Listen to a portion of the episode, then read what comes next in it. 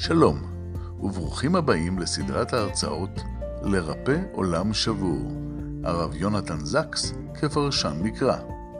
בכל שבוע תימסר הרצאה אקטואלית על פרשת השבוע, עם תובנות ופרשנויות לדרכו הייחודית של הרב זקס, זיכרונו לברכה. הסדרה מופקת על ידי עמותת החברה לחקר המקרא, מיסודו של דוד בן גוריון. והשבוע, הרצאה מספר 3 לשון הטוב, השפה ככוח יוצר, מאת הרב אלכס ישראל. אנו מאחלים לכם האזנה נעימה.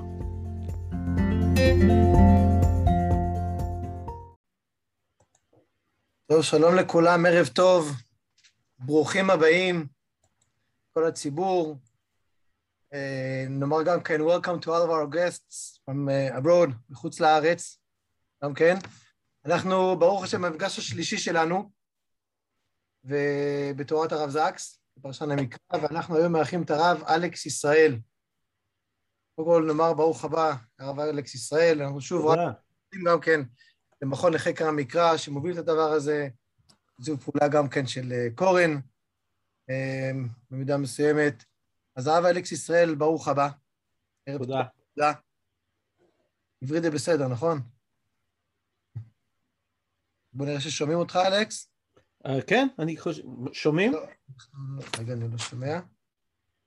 אני חושב ששומעים. בוא נראה אצלי, דקה אחת. כן, שומעים ישראל אומר. ששומעים. אמיר, אולי תבדוק אצלך. כן, עכשיו שומעים. בסדר גמור. זהו, אז הרב אלכס, אתה יליד לונדון, לפי מה שהבנתי, אה, בוגר ישיבת הר עציון באלון שבות, אתה מנהל תוכנית, תוכניות במכון פרדס, מרצה לתנ"ך בישיבת ארץ הצבי, בין היתר כל הדברים הללו. אה, אז אנחנו מודים לך שאתה משתף איתנו הערב, ולפני שנתחיל את השיעור, נזכה לשמוע את השיעור, אה, רק קצת כדי שנדע, שנכיר קצת יותר את ההיכרות שלך עם הרב זצ"ל, אז אנחנו מבינים שאתה הכרת טוב את הרב זצ"ל, את הרב אה, זקס. נכון. באחד המאמרים שכתבת בשבעה, בימי השבעה של הרב זקס, ציינת, סיפרת שני אירועים שהיו אה, לך עם הרב. אחד מהם זה שהוא, רק אזכיר אותם בכותרת, שהוא ביקש ממך פעם אחת, הוא אמר שתתקשר לה באמצע הלילה. והמקרה השני, שהוא כתב לך איזושהי תגובה על מכתב כזה או אחר שכתבת לו. אנחנו נשמח שא', תספר לנו מעט על ההיכרות שלך עם הרב, וגם על שני המקרים האלה אולי תפרט, שנוכל קצת ללמוד ולקבל משהו אל תוכנו. אז אה, ערב טוב לכולם. אני גם רוצה להודות לכל התומכים, um, לישראל קריסטל שנמצא פה, וגם לך, הרב אמיר, ולארגון קורן ש, שתומכים בנו. Uh, ערב טוב לכל המאזינים והצופים. Uh, כן, ה- אני הכרתי, ברוך השם, את הרב זקס. Um, אני, כמו שהרב אמיר אמר, גדלתי בלונדון, uh, ובזמן שהותי בתור סטודנט בלונדון, uh, אז הרב, uh, הרב זקס עדיין לא היה רב ראשי, אבל נחשפתי אליו, וכל פעם שהוא העביר, היה לו את הבית כנסת שלו, שהיה רחוק מהבית שלי, אבל כל פעם שהוא העביר איזו הרצאה פומבית, אני וחבריי uh, היו נוסעים לאן שהוא דיבר, ועדיין יש לי בקלסרים את כל השיעורים האלה שהוא העביר. Uh, באמת זה היה, ואני לא, לא אפרט את כל הסיפור איך שאני uh, הכרתי אותו, אבל הכיר, הכרתי אותו בתור uh, מדריך בני עקיבא, שהייתי אחד מהמובילים בתקופת, בתקופתי, והוא מאוד התעניין בכל מיני מנהיגים צעירים. וכשהוא ראה מה שאני עושה, הוא נתן לי המון תמיכה. כמה שנים אחרי אני כבר החלטתי שאני הולך ללמוד לרבנות, ובאיזה ביקור להוריי בלונדון, אני ביקשתי מהמשרד שלו שייתנו לי קצת זמן לדבר עם הרב, היה לי רשימה של שאלות. מה שהיה מדהים קודם כל שהם נתנו לי חצ... חצי שעה בלי להסס, בלי למצמץ. ואז ישבתי עם הרב, שלחתי לו מקודם את כל השאלות, הוא לא הסתכל על זה, לא היה לו זמן. מוציא את הדף ועובר שאלה, שאלה, שאלה, ועונה בחן ובחסד כמו שרק הוא יכול.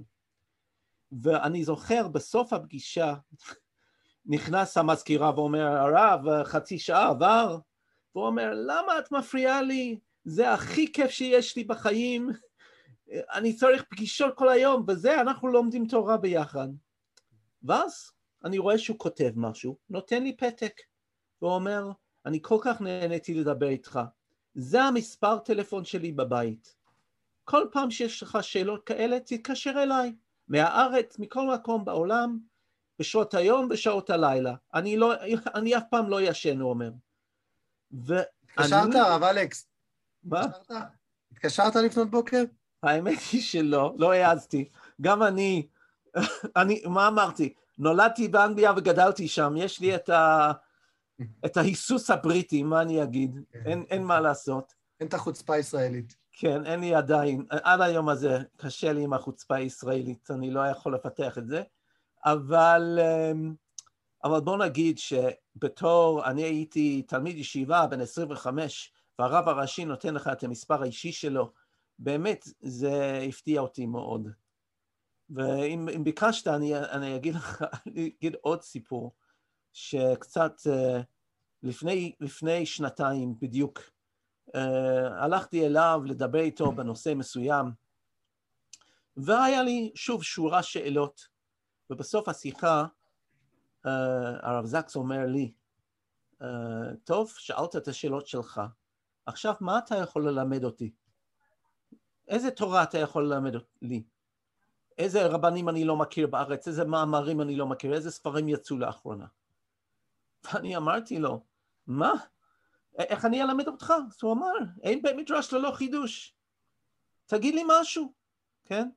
הזכרתי איזה ספר, הזכרתי איזה רב מסוים, למחרת המזכירה שלו שלחה לי אימייל, מה היה השם של הרב, מה היה הספר, הוא כל כך נלהב ממה שחילקת איתו. ובאמת. אני אדבר את זה עוד מעט, אבל ההתעניינות של הרב זקס עם מנהיגים צעירים, כל מי שאני מדבר איתו, מהדור שלי, מהדור שאחריי, כל מנהיג צעיר שיצא מאנגליה, כל מי שהיום הוא רב או פרופסור או מנהיג בתור הציבור, כאילו הקהילה היהודית, אומר, אני ביקשתי פגישה עם הרב, מיד נתנו לי אותה, והוא דרבן אותי והוא תמך בי והוא נתן לי את כל העידוד שבעולם. ובאמת זה היה אחד מה, מהדרכים החזקים שלו, נראה ונדבר על זה עוד היום. תודה. אתה אומר שהוא היה מנהיג, אז באמת אה, אנחנו באמת יודעים, מכירים ומוקירים את העובדה, את היות הרב זקס אה, מנהיג אה, גדול ודגול, אתה ציינת באחד המאמרים שכתבת גם כן, שזה היה, שאתה בעצמך הופתעת, וגם אנחנו הופתענו, שהרב זקס הוא לא היה המנהיג של האורתודוקסיה המודרנית, רק, אלא אמ. קצת אחר, אולי זה יותר רחב בעצם. כן. תפרט לנו קצת מהכיוון הזה. אמ, פעם ישבנו uh, באיזה um, אחרי שהוא נתן שיעור בישיבה שאני מלמד, בישיבת ארץ הצבי, אז היה זמן לשאלות. ואחד מהתלמידים שאל אותו, הוא אומר, אתה הרב זקס, אתה מנהיג של הציבור ה modern orthodox, האורתודוקסיה המודרנית, אתה המנהיג. אז, אה, ושאל אותו מה האתגרים של הקהילה ה modern orthodox היום. הרב זקס אמר ככה, אני לא רואה את עצמי כרב modern orthodox. אנחנו כולנו מסתכלים אליו. מישהו שהוא בוגר דוקטורט מקיימברידג' והוא בכל תורה שהוא מביא, הוא יכול להביא גם את אפלטון וגם את ניטשה, הוא יכול להביא פילוסופים, וכל התרבות נמצא על uh, קצה אצבעותיו. מה, אתה לא מודרן, אם אתה לא מודרן אורתודוקסי, אם אתה לא אורתודוקסיה מודרנית, מי, מי כן? אז אני אספר משהו, משהו ענה. זה ממש הגדרה מאוד מעניינת. הוא אמר ככה, אם אני מגדיר את עצמי בתור רב מודרן אורתודוקס, בוא, בוא נגדיר את זה ככה. היהודים הם מיעוט של העולם. האורתודוקסים הם מיעוט של היהדות העולמית. המודרן אורתודוקס הם מיעוט אפילו של האורתודוקסיה. זה אומר שאני מגדיר את עצמי בתור מנהיג של מיעוט שבמיעוט שבמיעוט. מי ירצה לשמוע אותי? הוא אומר, כשאברהם אבינו פגש את בני חטא, סיפור בפרשת חיי שרה של אה, רכישת שדה המכפלה, מה הוא אומר, מה הם אומרים לו? נשיא אלוקים אתה בתוכנו. ככה הם מגדירים את אברהם אבינו. הוא אומר, הוא אמר לנו ככה, הוא אמר, בשבוע שעבר הייתי באוניברסיטה מסוימת, אמרי יוניברסיטי הייתי, והיה לי שיחה פומבית עם הדלאי למה. הקהל היה עשרים אלף צופים לשיחה הפומבית הזאת. הוא אמר, מי היה מזמין אותי אם הייתי רב מודרן אורתודוקס? הוא אומר, אני רוצה להביא את קידוש השם, אני רוצה, רוצה להביא, להביא את האור האלוקי לתוך כל תבל. אני רוצה להציג את הקדוש ברוך הוא בבמה העולמית. ולכן הזמינו אותי להיפגש עם אפיפיור, לכן מזמינים אותי כל מיני מנהיגים. ולכן אני לא מגדיר את עצמי ככה. וזה היה באמת, הוא, כך הוא הגדיר וכך הוא קיים. זה מדהים. אני מאמין שהוא לא הגדיר את עצמו כנשיא אלוקים, אבל אולי אנחנו יכולים... אבל הוא כן, כן מאוד, מאוד דגל, תמיד הוא חזר לאברהם אבינו, והוא אמר, מי היה חושב שאיזה בן אדם נודד, ערירי, היום היה, חצי מהעולם היה רואה אותו בתור אב רוחני. גם המוסלמים וגם הנוצרים וגם היהודים, והוא אומר, זה מפתיע, זה אחד מההפתעות ההיסטוריות של התורה, של, ה, של המהלך האלוקי. יפה. דרך אגב, אה, השיחה הזו עם הדילאי למה נמצאת ביוטיוב, אפשר לצפות בשיח המעניין מאוד הזה. אה, זה נמצא, אולי נשלח בהמשך קישור כאן בצ'אט. אז רק שאלה אחת לפני שנעבור לשיעור עצמו, הרב אלכס, אחרי שאתה באמת יצא לך לקבל ממנו הרבה, גם, גם כרב, גם כמנהיג, גם כאדם, מה הדבר המשמעותי ביותר ש... שנשאר אצלך מהרב זקס שבונה אותך? שאתה יכול גם כן... אמ, האמת היא שזה מאוד קשה לי להגיד, ואני אגיד ככה, מישהו שהוא באמת תלמיד של רב לא מקבל דבר מסוים מהרב, הוא מקבל מכלול, הוא מקבל פרספקטיבה שלמה. אה, אני אגיד את זה ככה, לפעמים אני נותן איזה הסבר לתלמידים שלי, ואז לפעמים אני יושב בבית וקורא איזה ספר של הרסקס ופתאום זה שמה, ושכחתי לגמרי שזה נמצא שמה, כי הרעיונות שלו שזורות בתוך הרעיונות שלי. ומאוד קשה לי להפריד, להפריד בין הרעיונות שלו לשלי, וזה אה, באמת, פעם מישהו סיפר על, על uh, הרב ליכטנשטיין, שהוא גם אחד מרבותיי, והוא אומר, הדרך חשיבה שלי, שלו זה כמו מעבד בראש שלי, כן? זה כמו מעבד במחשב.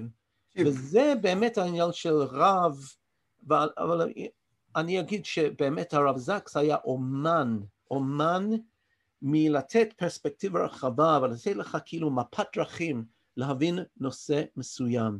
והספר הראשון שהוא כתב, זה נקרא traditional alternatives, um, לא יודע, uh, אפשרויות, אפשרויות של המסורת, אפשרויות של המסורת. והוא הלך מהמהפכה הצרפתית, מהעידן של ההשכלה, עד שהוא נכתב בסוף שנות ה-80, והסביר למה יש חרדים, למה יש ציונים, למה יש רפורמים, מכל זרם ותת זרם, ומבחינה פילוסופית, כן, איך זה, איך זה עבד. ואני, באמת, הוא נתן לי בכל כך הרבה נושאים, בנושא הלכה, בנושא, פשוט פרספקטיבה רחבה, כדי שאני אבין מי אני. יפה. טוב, אז קודם כל תודה. אנחנו נזכה, אנחנו מקווים שגם אנחנו נצליח לקבל קצת מהדברים האלו. השיעור שלך הערב, הרב אלכס, הוא שפה ככוח יוצר, נכון? אז אנחנו מודים לך על השיתוף פה של הדברים, נפנה לך את הבמה. תודה. ונלמד ונשכיל. תודה רבה. אז אמ, אני רואה שמוטי ניסים שואל אם הספר מתורגם, למיטב ידיעתי זה לא מתורגם, אה, ואפילו לא הודפס מחדש. למה, לא יודע למה הרב זקס לא רצה שזה כאילו יודפס מחדש, אבל זה אחד מהספרים שלו שקשה להשיג. אמ, אוקיי, ערב טוב לכולם. עכשיו אנחנו מתחילים את הקטע של, את החלק של השיעור. אז אה, נלמד קצת תורה, ואני אסביר קצת את, ה, את הכותרת. הרב זקס דיבר המון על השפה, על הכוח של הלשון, הכוח של מילים, ועל זה אני רוצה לדבר עכשיו. ואנחנו נלך לטיול ממש בבריאת העולם לזמנים שלנו. אה, וברשותכם אני אשתף, אמ, את יודע, אני אשתף אה, דף מקורות אה, עוד מעט, ואני גם אשים עכשיו בצ'אט, מי שרוצה, אמ, את הקישור, אם אתם רוצים את ה... להוריד את הדף מקורות. טוב, השפה. מה שפה, הרב זק שאל את השאלה, מה שפה אמור לעשות? האם הוא מתאר דברים? כשאני אומר שזה כוס, כן? אז זה כוס, בסדר. אז יש עוד מה להגיד על זה? אמ, והוא אהב להגדיר את השפה שיש שלושה אופציות. השפה יכול לתאר דברים בצורה אובייקטיבית, השפה יכול לתאר דברים בצורה סובייקטיבית, וגם השפה יכול להיות כוח יוצר. אולי אני אסביר את זה. הרב מאוד אהב להסביר את זה דרך הגמרא, המחלוקת בית שמאי ובית הלל, על כיצד מרקדים לפני הכלה. הרבה מכירים את הגמרא הזאת, והיה מחלוקת בית שמאי ובית הלל. בית שמאי אמרו, כלה כמו שהיא. היו כנראה רוקדים לפני הכלה ושרים כל מיני שירים, כל מיני שורות. בית שמאי אמרו, כלה כמות שהיא. אם היא גבוה, אז תשבח אותה לגובה. אם היא יפה, אז תגיד את זה, אבל אם היא לא, אל תגיד שהיא יפה. מה בית הלל אמרו? כלה, נאה וחסודה. מה המחלוקת? הרב זקס בא עם הזווית הפילוסופית שלו, והוא אומר ככה, בית שמאי אומרים, כן, אסור לשקר, אם היא לא יפה, היא לא יפה. אז תגיד, כלה נאה וחסודה, רק אם היא נאה וחסודה, ואם היא לא, כלה כמות שהיא. השפה מתארת המציאות. מה בית הלל אומרים לבית שמאי?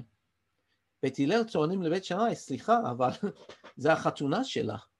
בשביל בעלה, מבחינה סובייקטיבית, לא אובייקטיבית, מבחינה, אולי אתה לא חושב שהיא יפה, אבל החתן שמחתן עם הכלה הזאת, הוא חושב שהיא נאה וחסודה, כי אם לא, הוא לא היה מתחתן איתה.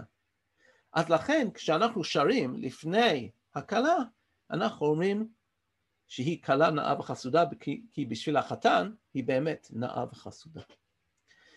כלומר, אני יכול לתאר, כן, את ה... בוא נגיד שהבית שלי לא כל כך מפואר, אבל בשבילי זה מדהים, אז מישהו אחר יגיד, אה, זה בית קטן, זה דירה צנוע. ומישהו אחר יגיד, ואני אגיד, והילדים שלי, זה, זה הבית, זה חם. אבל יש אפילו עוד רובד של השפה, עוד רובד של המילים. ועכשיו אני משתף. um, ככה, uh, הרב זקס מאוד אהב את המשנה הזאת, ובואו נקרא אותה. חמישה תלמידים היו לרבי יוחנן בן זכאי, זה נמצא בפרקי אבות, בטח זה מוכר להרבה מכם. ואלה הן רבי אלעזר בן הורקנוס, רבי יהושע בן חנניה, רבי יוסי הכהן, רבי שמעון בן נתנאל ורבי אלעזר בן ערך. הוא היה מונה שבחם. רבי אלעזר בן הורקנוס, בור סוד שאינו מאבד טיפה. כלומר, יש לו זיכרון פנומנלי. הוא לא מאבד אפילו טיפה ממה שהוא למד.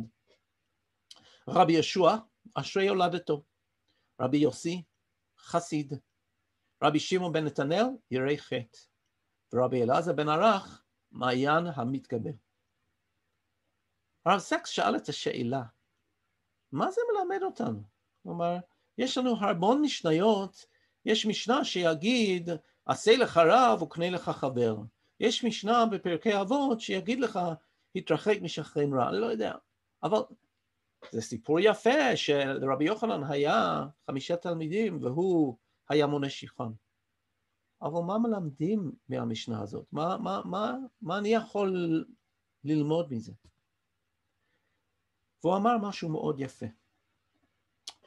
בוא נגיד שאני תלמיד בתיכון, אני עושה קצת מתמטיקה, קצת אנגלית, קצת היסטוריה, קצת לא יודע, אבל אני מבולבל, מה אני רוצה להיות כשאגדל? במה אני טוב? אפילו יש אלה שבגיל 50 שואלים את השאלה הזאת, כן? במה אני טוב, במה אני מצליח? ופתאום ניגש אליהם הרב, כן? או ניגש אליהם המורה בתיכון ואומר, וואלה, יש לך ממש כישרון עם מספרים.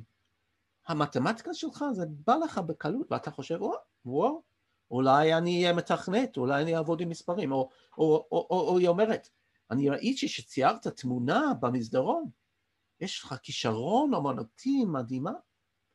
פתאום אני מגלה משהו שלא ידעתי על עצמי. כך הוא אומר, זה היה הכישרון של רבי יוחנן בן זכאי. הוא היה הולך לתלמידיו ואומר להם, רבי אליעזר בן הורקנוס, איזה זיכרון יש לך. אתה לא שוכח דבר, אתה בור סוד שאין עומד בטיפה. ובקצה השני, רבי אלעזר בן ערך, מעיין המתקבר, רבי אלעזר בן ערך, אולי אתה לא זוכר את הכל, אבל אתה מחדש כל הזמן, אתה כמעיין, אתה כל הזמן בא עם מים צלולים ו- ו- וזקים ו- ורעננים. ורבי יוסי, אתה חסיד, אתה בחור ממש אדוק, אתה בן אדם צדיק. כלומר, פתאום רבי יוסי מבין במה יש לו להתמקד. הוא צריך להתמקד עם היושרה שלו, עם, הצ... עם, ה... עם המצוות שלו. רבי אלעזר בן עזרח מבין שהוא צריך לפתוח אה, ספר חידושים. רבי אלעזר בן הורקנוס פתאום מגלה שהכוח שטמון בו זה כוח הזיכרון הפינומנלי שלו. כלומר, השפה יכול לתאר את המציאות, השפה יכול להיות הזווית האישי שלי על המציאות, אבל השפה יכול לייצר, מציאות, כי פתאום רבי אליעזר בן אורקוס מבין מי הוא, וגם רבי יוסי וגם רבי אליעזר בן ערך. כמו שאני הזכרתי לפני כן לרב אמיר דדון, אמרתי שבמובן מסוים הרב זקס עשה את זה בשבילי, ובשביל הרבה דברים אחרים, כי הוא האמין בנו, הוא האמין בנו כל כך הרבה, שאנחנו התחלנו שיהיה לנו ביטחון עצמי. פתאום היה לנו ביטחון עצמי, אמרתי, אם, אם הרב זקס חושב שאני יכול להצליח, אולי אני מאמין, מאמין בעצמי. וזה ההתחלה בשבילי של השפה, המילים, הצורת דיבור ככוח יוצר. ואולי אני אתחיל עם, ה, עם המשפט הזה, באחד, שאני אדגיש בדף. התורה היא, אם תרצו, הרהור מתמחש, מתמשך על כוחן של מינים, לבנות, להרוס, לרפא ולהזיק.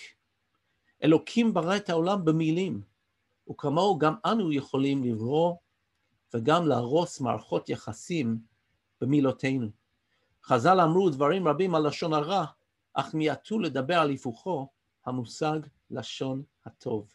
ובאמת, כשהרב זקס מדבר על מושג שאני חושב שהוא דיבר יותר ממישהו אחר, הוא אהב לדבר על הלשון הטוב הזה. הוא אמר שכשאתה נותן למישהו מחמאה, שאתה נותן, לא מחמאה כללית, אתה מדהים, אבל מחמאה ממש אה, מנומקת ומדויקת, אתה באמת משתמש בלשון טוב, אתה, מייצ... אתה, אתה עושה מעשה יצירה. ולכן, אם התחלנו, אני רוצה לקחת אתכם uh, למסע. Uh, מה הס... הס... ה...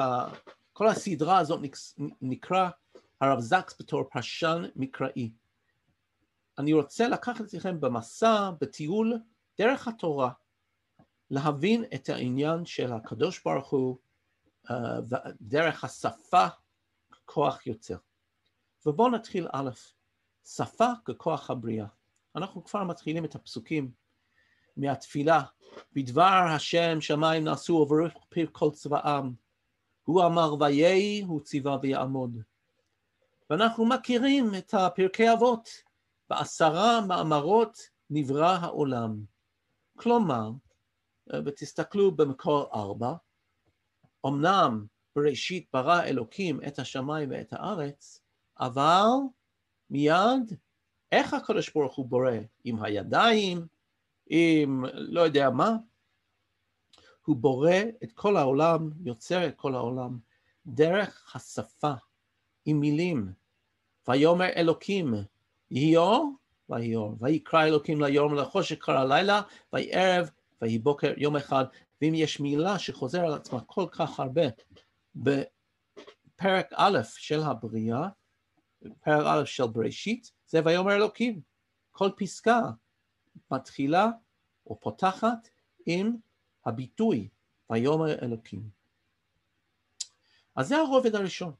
הקדוש ברוך הוא בורא את העולם דרך השפה, דרך הדיבור, בעשרה מאמרות נברא העולם, וכשהוא בורא את האדם בצלם אלוקים ברא אותו, מה זה הצלם אלוקים? לפי התרגום, זה רוח ממלא. זה האפשרות שאם השם הוא הכוח שמדבר, אז גם האדם, הייחוד שלו, זה הייחוד של דיבור, הייחוד של האפשרות לדבר, ולכן זה הרובד הראשון. טוב, זה פרק א' של בראשית, אנחנו נעבור מהר היום. כבר בפרק ב' של בראשית, אנחנו, יש לנו זום אין, יש לנו אפשרות להתמקד על האדם, כשאדם מרגיש בודד, והקדוש ברוך הוא מזהה את זה, ויוצר את האישה כעזר כנגדו. וכשהקדוש ברוך הוא מרדים את האדם ולוקח את הצלע, ופתאום האדם מתעורר מהניתוח ומוצא שיש איזו אישה לידו, וכך הוא אומר, ויאמר האדם, זאת הפעם, עצם מעצמי ובשר מבשרי, לזאת יקרא אישה, כי מאיש לוקחה זאת. זה מעניין, זה השיר הראשון בתורה. אתם שומעים את הצלילים של, ה, של השירה. עצם מעצמי או מסר מבשרי, לזאת יקרא אישה, כי מאיש לוקחה זאת. ואז יש לנו את הפסוק, על כן יעזוב איש את אביו את אמו ודבק באשתו. זה החתונה הראשונה, כן? זה הפעם הראשונה שגבר כורת ברית נישואין עם אישה. בואו נקרא מהספר של הרב זקס, רדיקלי אז, רדיקלי עכשיו, ונמצא את שתי חידושים, שני חידושים בתוך הפסוקים הדי פשוטים האלה. כך הוא אומר. בעברית, אה, זה מקור שש. בעברית המקראית, שתי מילים שונות מתארות את היצור הראשון שברא האל. עד עתה הוא נקרא אדם. במשמעות מין ביולוגי, הומו ספיאנס, מי שנלקח מן האדמה, אדם מן האדמה. מכאן ואילך הוא נקרא וקורא לעצמו איש. כלומר, הזק שם לב, והיה לו עין מאוד חדה, עין ספרותית מאוד חדה, שעד עכשיו אדם נקרא האדם, ועכשיו, איך הוא מתאר את עצמו? איש. אפילו בתחילת הפסוק, ויאמר האדם זאת מהפעם בעצם מעשר הבשר בשרי, וזאת תקרא אישה, כי מאיש לוקחה זאת.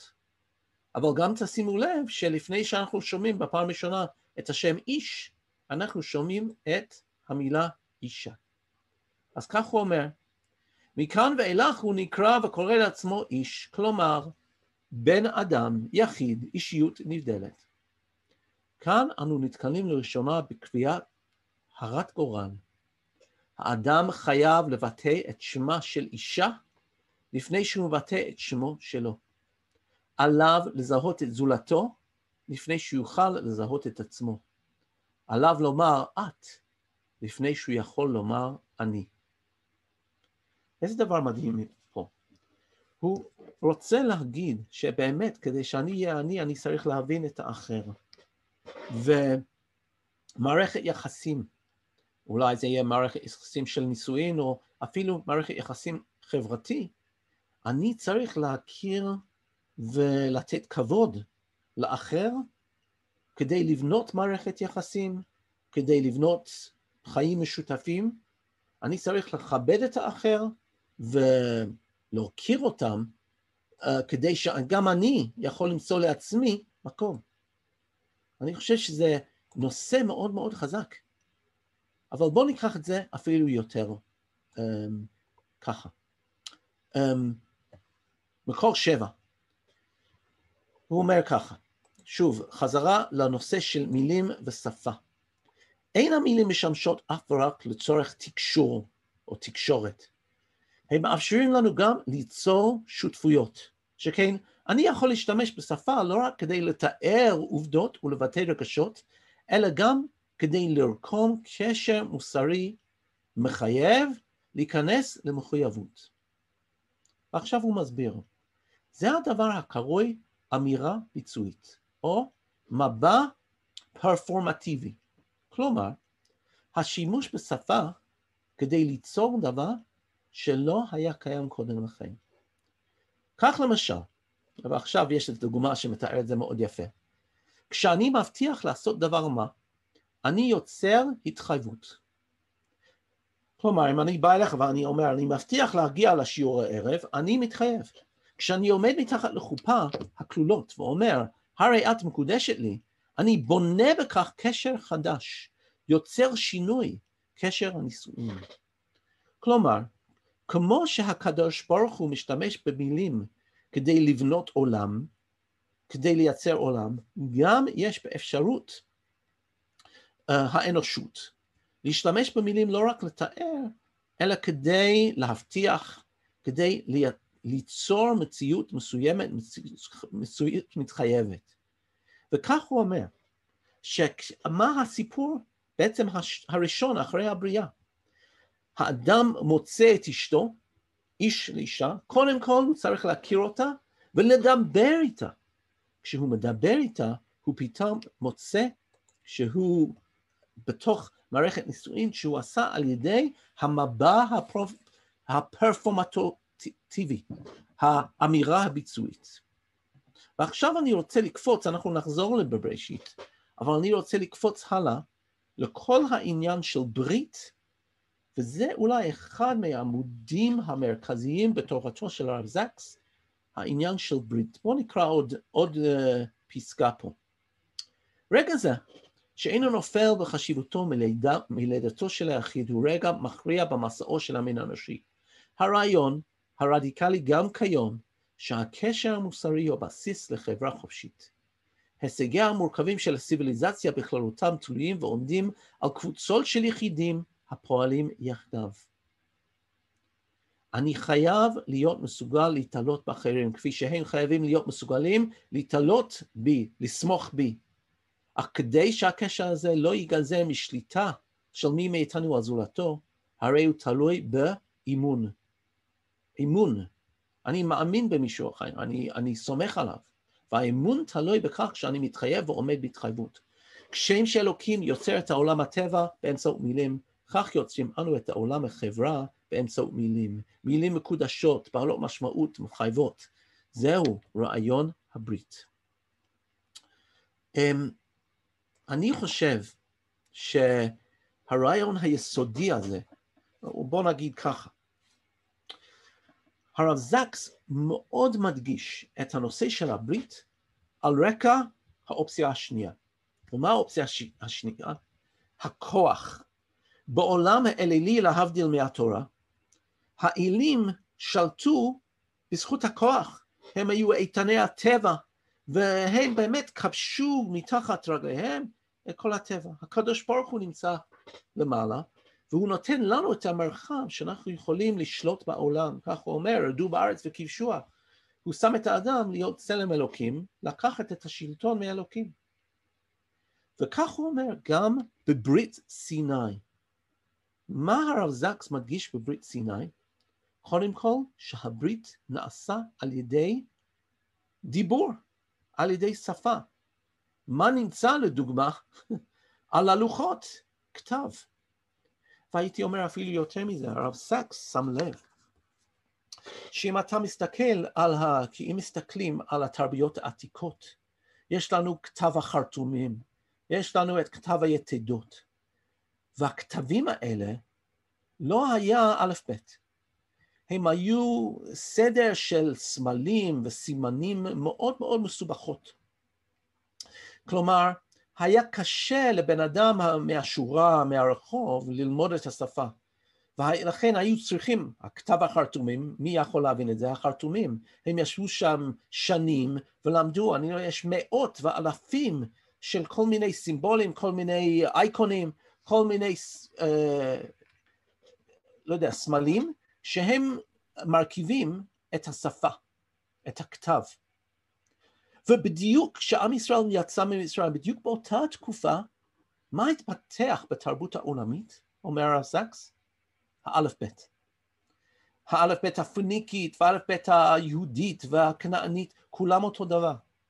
הם כולם א', A, B, A, א', ב', אלפא, בטא, כולם אותו דבר. אבל מה? על ידי 22 אותיות, אתה רק צריך ללמוד 22 אותיות. ואז כולם יכולים לקרוא. וזה איזו תרבות דמוקרטית, בוא נגיד, איזו תרבות שכל אחד יכול ללמוד, להבין את השפה האלוקית, להבין את החוק, להבין את המשפט. ממש בכל בנייך לימודי השם. לא אליטה ששולט בעם, אלא כל אחד יכול להבין את הברית דתות אחרות, באסלאם, אז יש לנו, צריך להבין את התורה דרך הנביא מוחמד, או דרך, בנצרות דרך ישו, אבל אצלנו כולנו אמנו למרגלות הר סיני, כולנו כרתו את הברית, ומה הוא מדגיש? שהקדוש, ברית צריך להיות ששני הצדדים בחופשיות, בחופש בחירה, מחליטים להיות בקשר שהם מתחייבים על ידי מה? על ידי האמירה, על ידי הדיבור. מה הקדוש ברוך הוא עושה לפני הר סיני? הוא שואל את העם, אתם רוצים להיות עם סגולה, מה הם עונים? אה, נעשה. אחרי הר סיני נעשה, ובסוף נעשה ונשמע. הקדוש ברוך הוא שואל אותנו שלושה, שלוש פעמים, האם אנחנו רוצים להיות העם שמקבל את התורה?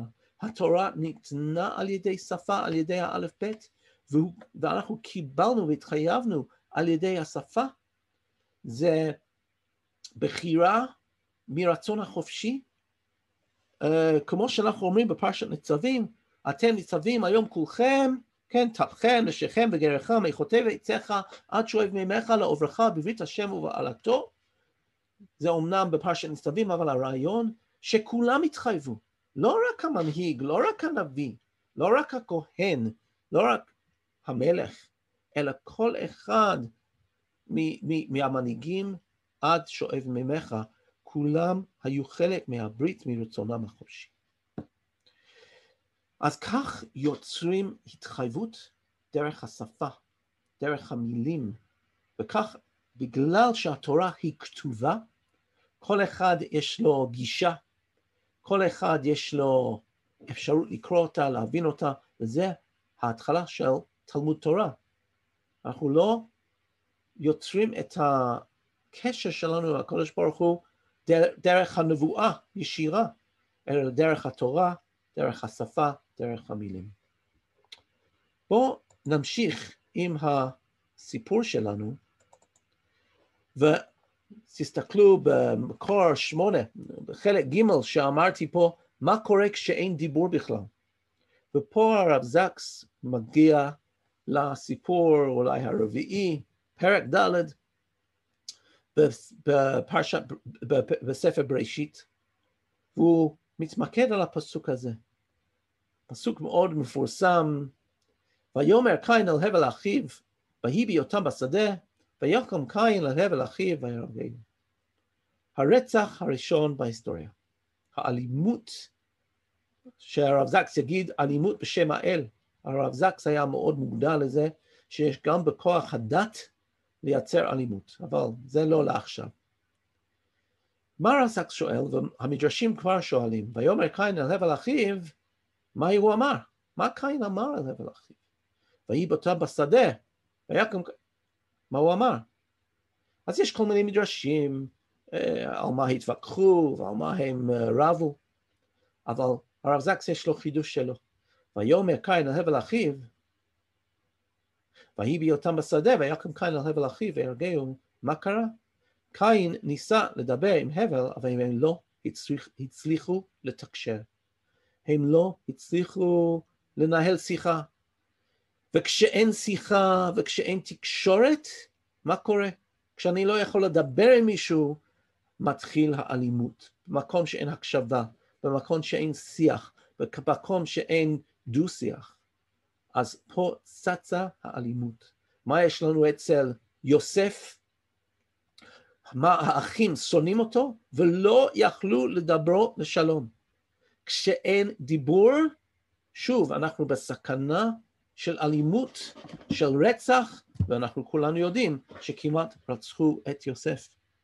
כלומר, מה ראינו?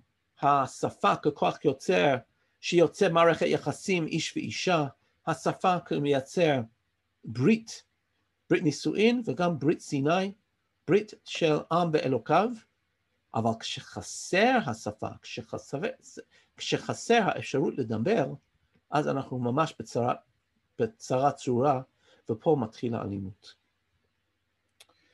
בואו נגיד, יש לנו עוד אה, שתי שלבים שאנחנו רוצים לדבר עליהם, ובואו נגיע לאחד מהספרים החשובים של הרב, אמ, לכבוד השוני. והרב זקס אמ, מאוד רצה להבין את הקשר בין הפרטיקולריות, הייחוד של כל עם ועם, ובמיוחד העם הנבחר, והוא לא, לא בוש להתמקד ולדבר על הנושא של עם נבחר ומה זה עם נבחר, כי זה עיקרון כל כך גדול, עם סגולה. מצד שני, האוניברסליות של התורה. הוא אומר, יש משהו מאוד מעניין, שהתורה ב-11 פרקים הראשונים הוא ספר אוניברסלי, הוא ספר שמדבר על האנושות כולה. האדם הראשון הוא לא יהודי, וגם לא קין והבל, וגם לא דור המבול, וגם לא נוח, ואפילו יש לנו בוודאי שבע מצוות בני נוח, ושבעים לשון, ופתאום מגיעים לפרק י"ב, לך לך, והם את אברהם אבינו. מה קרה ב-11 הפרקים הראשונים שאנחנו, התורה מספר לנו על כל האנושות כולה, ורק מפרק י"ב מתחילה לדבר על עם ישראל, על הסיפור של בן אדם, משפחה אחת, שהופך להיות עם ישראל, עם בני ישראל וכולי. ואומר, ואני רוצה להבין למה הזרקור פתאום כאילו אמ, סוטה מכלל האנושות ומגיע רק למשפחה של אברהם, בואו נסתכל על הסיפור שמקדם, שממש לפני בחירתו של אברהם, וזה בפרק י"א, הסיפור של מגדל בבל. ואולי זה לא מפתיע שזה סיפור על שפה. ויהי כל הארץ שפה אחת ודברים אחדים. כלומר, הם מדברים שפה אחת וגם דברים אחדים. עכשיו, גם דברים זה דיבור, אז יש אלה שאומרים שזה כאילו בלשון שירי, תגבולת, שפה אחת ודיבור אחד, אבל פרשנים אחרים אומרים, היה להם שפה אחת והיה להם רעיון אחת. ומה הם רוצים לעשות את זה, עם, עם זה? הם גרים בארץ שינר והם בונים את עיר ומגדל וראשו בשמיים. הגמרא בסנהדרין אומר שהם רצו לשים עבודה זרה בראש המגדל, כלומר הם ראו את עצמם כתחרות לקדוש ברוך הוא. איך בני אנוש יכולים להיות תחרות לקדוש ברוך הוא? הם כנראה ראו את התרבות שלהם כמוקד, נעשה לנו שם. אברהם קורא בשם השם, הם אומרים נעשה לנו שם, אנחנו העיקר, אנחנו המוקד. ומה קורה? הרב סקס מאוד אהב את הפירוש של הנציב הרב טלי צבי יהודה ברלין מוולוז'ין, שהוא אומר שמה היה המגדל או מה היה החטא? החטא היה שהם כל כך אהבו את התרבות שלהם, הם כל כך אהבו את הדברים החדים והשפה שלהם, שהם לא רצו שאף אחד יצא מתחומי העיר. הם בונים לא רק מגדל, אלא עיר ומגדל. והעיר כדי שכולם יכולים לשבת, והמגדל הוא מגדל של המשטרה. המגדל לצפות עליהם, ויש את הסיפור המדרש של אברהם אבינו שנמרוד זרק לתוך כבשן האש. הנציב אומר שזה לא, זה היה התרבות הטוליטרי הראשון, שבו יש את הרודנות הראשונה. כי כשאין גיוון ואין שונות, רוצים לכפות את הרעיון האחיד על כל הסיביליבציה, על כל האנושות. ולכן זה מתחיל להיות תרבות טוליטרית, תרבות אלים, תרבות שמנסה לכפות את דעתו. מה הקדוש ברוך הוא עושה? מאוד חכם. הוא אומר, הם עם אחד ושפה אחת לכולם, וזה החילם לעשות. הווה נרדה ונבלה שם שפתם. אם אני משנה את הדיבור, אם כל אחד מדבר שפה אחרת, אז פתאום לא ישמעו איש ספריהו, אז יהיה גיוון, אז יהיה שונות.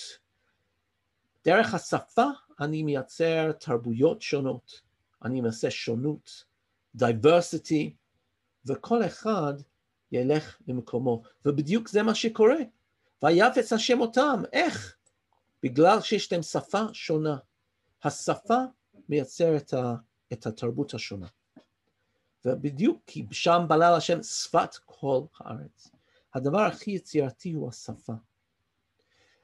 כשרב סקס דיבר על העניין של איך אנחנו יכולים להיות תרבויות, האם התרבות, והוא דיבר על זה מאוד אחרי נפילת מגדלי התאומים, כשהוא ראה שהאסלאם לא יכולה לסבול את המערב, ושאנחנו הולכים למלחמות. על סמך ההתנגשות בין הסיביליזציות, הוא אומר ככה, כל אחד יש לו את הייחוד שלו, כמו שאני נולדתי עם שפה מסוימת. מישהו בגרמניה גדל עם השפה הגרמנית, מישהו בברזיל עם השפה הברזילאית, לא יודע, ספרדית או פורטוגזית, כן?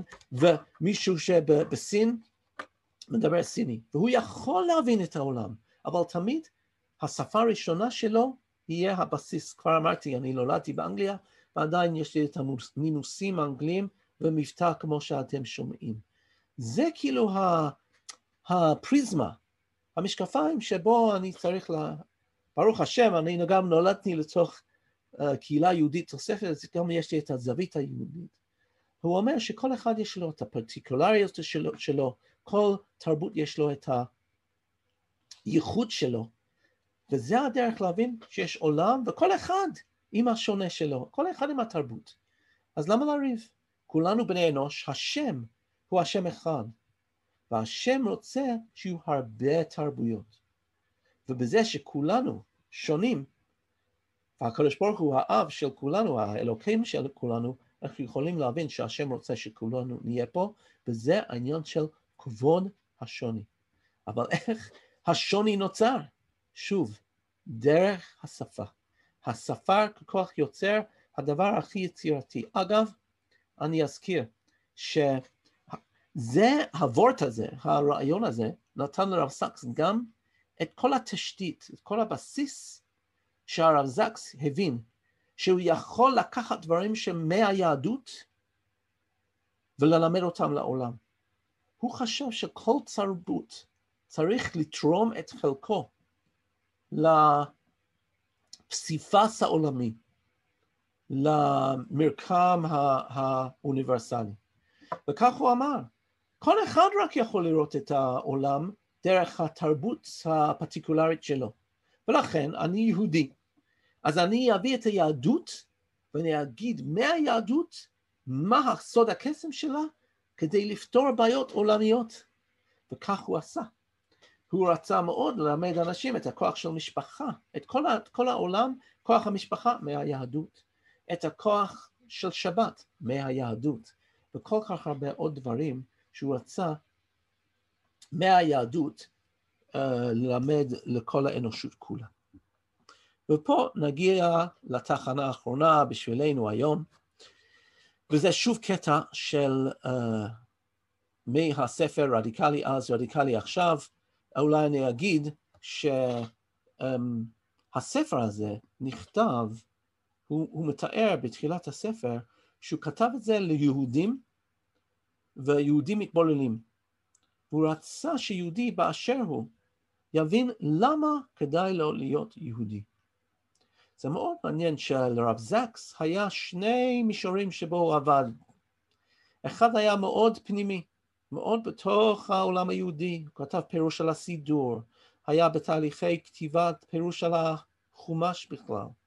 היה לו את הבנייה שהוא מאוד ניסה לעשות ולקדם של החינוך היהודי באנגליה, ואפילו את המוזיקה היהודית בתוך בתי כנסת, שכל התפילה היה כל כך חשובה לו. וגם היה לו את הצד העולמי שלו, הוא היה השגריר העולמי של היהדות לעולם, באמת רצה להביא את שם השם לכל העולם כולו. אבל בתוך הספר הזה, הוא מנסה להסביר ליהודים צעירים למה להיות יהודי. ובזה, בואו נקרא את זה ואז אני אולי אני אסביר את הדימוי שהוא משתמש. הוא אומר ככה, אה, מקור מספר עשר, החפץ הקדוש ביותר ביהדות הוא ספר תורה. הספר הזה שנכתב עד עצם היום הזה בקולמוס נוצה על גבי קלף, כפי שנכתב לפני אלפי שנים, מסמל כמה מן האמונות העמוקות ביותר ביהדות. האמונה שיש למצוא את אלוקים במילים, שאת המילים הללו צריך למצוא בתורה ושהם מהווים את מסך הברית, קשר אהבה בין אלוקים לעם היהודי. זה צריך להיות לא חטא אלא ה'. תוהה אני אם יש עוד עם שאהב אי פעם ספר כפי שאנחנו אוהבים. דבר, דברים רבי עוצמה ביטא הבעל שם טוב, מייסד תנועת החסידות במאה ה-18, שדימה את העם היהודי לספר תורה חי, שכל יהודי הוא אחד מאותיותיו. יש בערך 600 אלף אותיות, 60 ריבו אותיות בספר תורה, ויש 60 ריבו יהודים. הוא אומר, לכן, כל עוד בתורה הוא יהודי. הדימוי הזה מורה בהתפעמות ומזמין גם שאלה, האם נצליח להיות במשך שנות חיינו אותיות במגילת הדורות של העם היהודי. הספר הזה, רדיקלי אז, רדיקלי עכשיו, אמ, נמכר, בארצות הברית, כשהוא נכתב, הוא נקרא A letter in a scroll, אות בספר תורה בעצם. והוא אומר ככה, הוא אומר לקורא, תחשוב שאתה באיזה ספרייה. אתה בספרייה ענקית, ספרים בכל עבר, ספרים מהרצפה עד התקרה הגבוהה. אתה יכול לקרוא על גיאוגרפיה, על ביולוגיה, על מחשבים, על תרבויות עתיקות. אתה לא מחויב לשום דבר. אבל פתאום אתה רואה איזה ספר, והספר הזה יש לו את השם, השם של, שם משפחה שלך. אתה רואה את זה, אתה לוקח את זה מהמדף, ואתה רואה כל מיני דפים, כל מיני דפים בספר שנכתבו בשפות שונות, בכתבים שונים. והוא אומר, פתאום אתה מבין שזה הספר של המשפחה שלך, שכל אלה שקדמו לך כתבו דף בספר. ואתה מדפדף ואתה רואה כל, ה, כל הדורות, כל הדורות, ופתאום אתה מגיע לסוף, ומה יש? על הדף נייר, זה דף נייר חלק, ויש את השם שלך. מה אתה תכתוב? הוא אומר, אם כל אחד מאיתנו הוא אות בספר תורה, מה אתה תוסיף לספר תורה שלך? או כלומר, הוא אומר ליהודי, אתה יורש תרבות כל כך עשיר, אתה יורש דת עתיקה, שיהודים בכל הדורות ממצרים עד ארץ ישראל, דרך בבל, דרך מרוקו, או פולין, או איפה שלא יהיה, והגעת עד הלום. אתה לא תרצה לכתוב את הדף הבא של היהדות. אבל איך הוא מגיע לזה? שספר תורה הוא פסול אם חסר אות אחת. עם ישראל יהיה פסול אם אנחנו פוסלים יהודי אחת. איך אנחנו לא יכולים להיות, לעמוד ולדבר עם ה... כאילו להבין את הכוח של המילה, את הכוח של הזהות, והכוח הכי בסיסי זה המילה, השפה. אני אסיים עם, עם הפסקה הזאת, ואז uh, לא יודע מה המנהג פה, אם יש שאלות, או אני אסתכל בצ'אט בסוף. Uh, אבל פה, שוב, מאמר של הרב זקס עצמו, כוחו של דיבור, ואני אצטט. הוא שואל, איך יכול האדם הסופי והיחסי לעבור בדברים עם הקל הנצחי והמוחלט. איך ייתכנו שיתוף פעולה, עזרה הדדית, פעולה קולקטיבית, משפחות, קהילות ואומה, בלי שימוש בכוח הכפייה? שוב, הרב זקס מאוד מתנגד לכוח הכפייה. כוח השכנוע כן, כוח הכפייה חס ושלום, האלימות והכוח והשלטון, לא. איך אפשר ליצור מערכת של יחסי אמון? איך אפשר לגאול את היחיד מבהירותו? איך אפשר ליצור חירות קיבוצית שבה החופש שלי לא יבוא על חשבון החופש שלך? התשובה היא באמצעות מילים. מילים אשר מתקשרות, מילים אשר קושרות, מתקשרות, סליחה, מילים אשר קושרות, מילים המכבדות את האחר האלוקי ואת האחר האנושי. ושוב, היא חוזר, לשון הרע מזהמת את השפה, וכך ממוטטת את עמודיו של חזון היהדות. כשאנחנו מדברים בזלזול על אחרים, אנחנו מצמצמים אותם, מצמצמים את עצמנו, ומחוללים פגיעה אקולוגית במרחבו של החופש. איזה ביטוי יפה.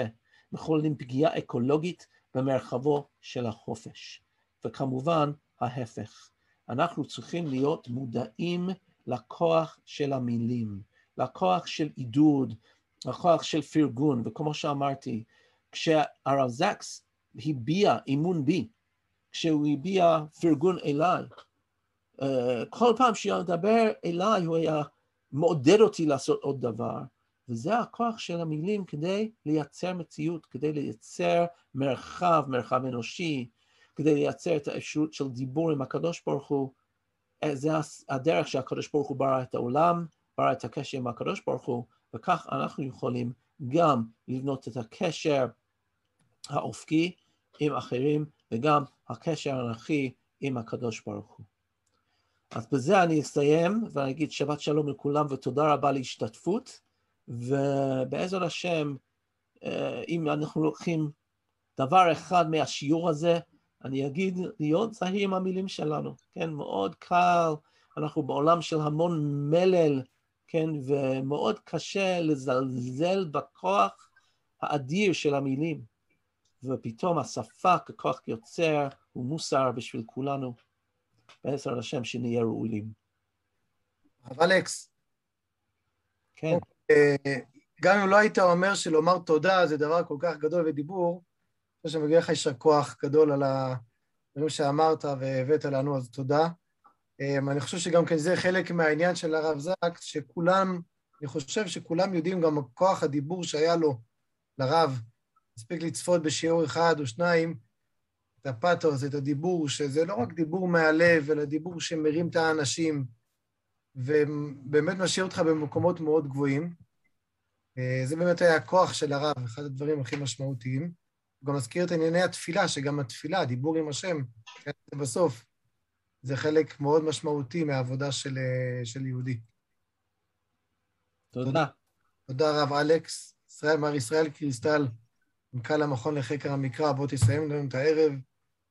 תודה רב אלכס. תודה גם לכל הצופים, יישר כוח.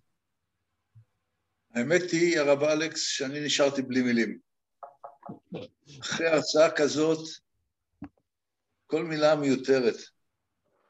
ובכל אופן, אני אבקש מכל הצופים, אם יש תגובות, אנחנו נשמח לקבל אותן, אנחנו נשמח לשמוע אותן, לראות אותן כתובים, זה מעודד אותנו, זה עוזר לנו.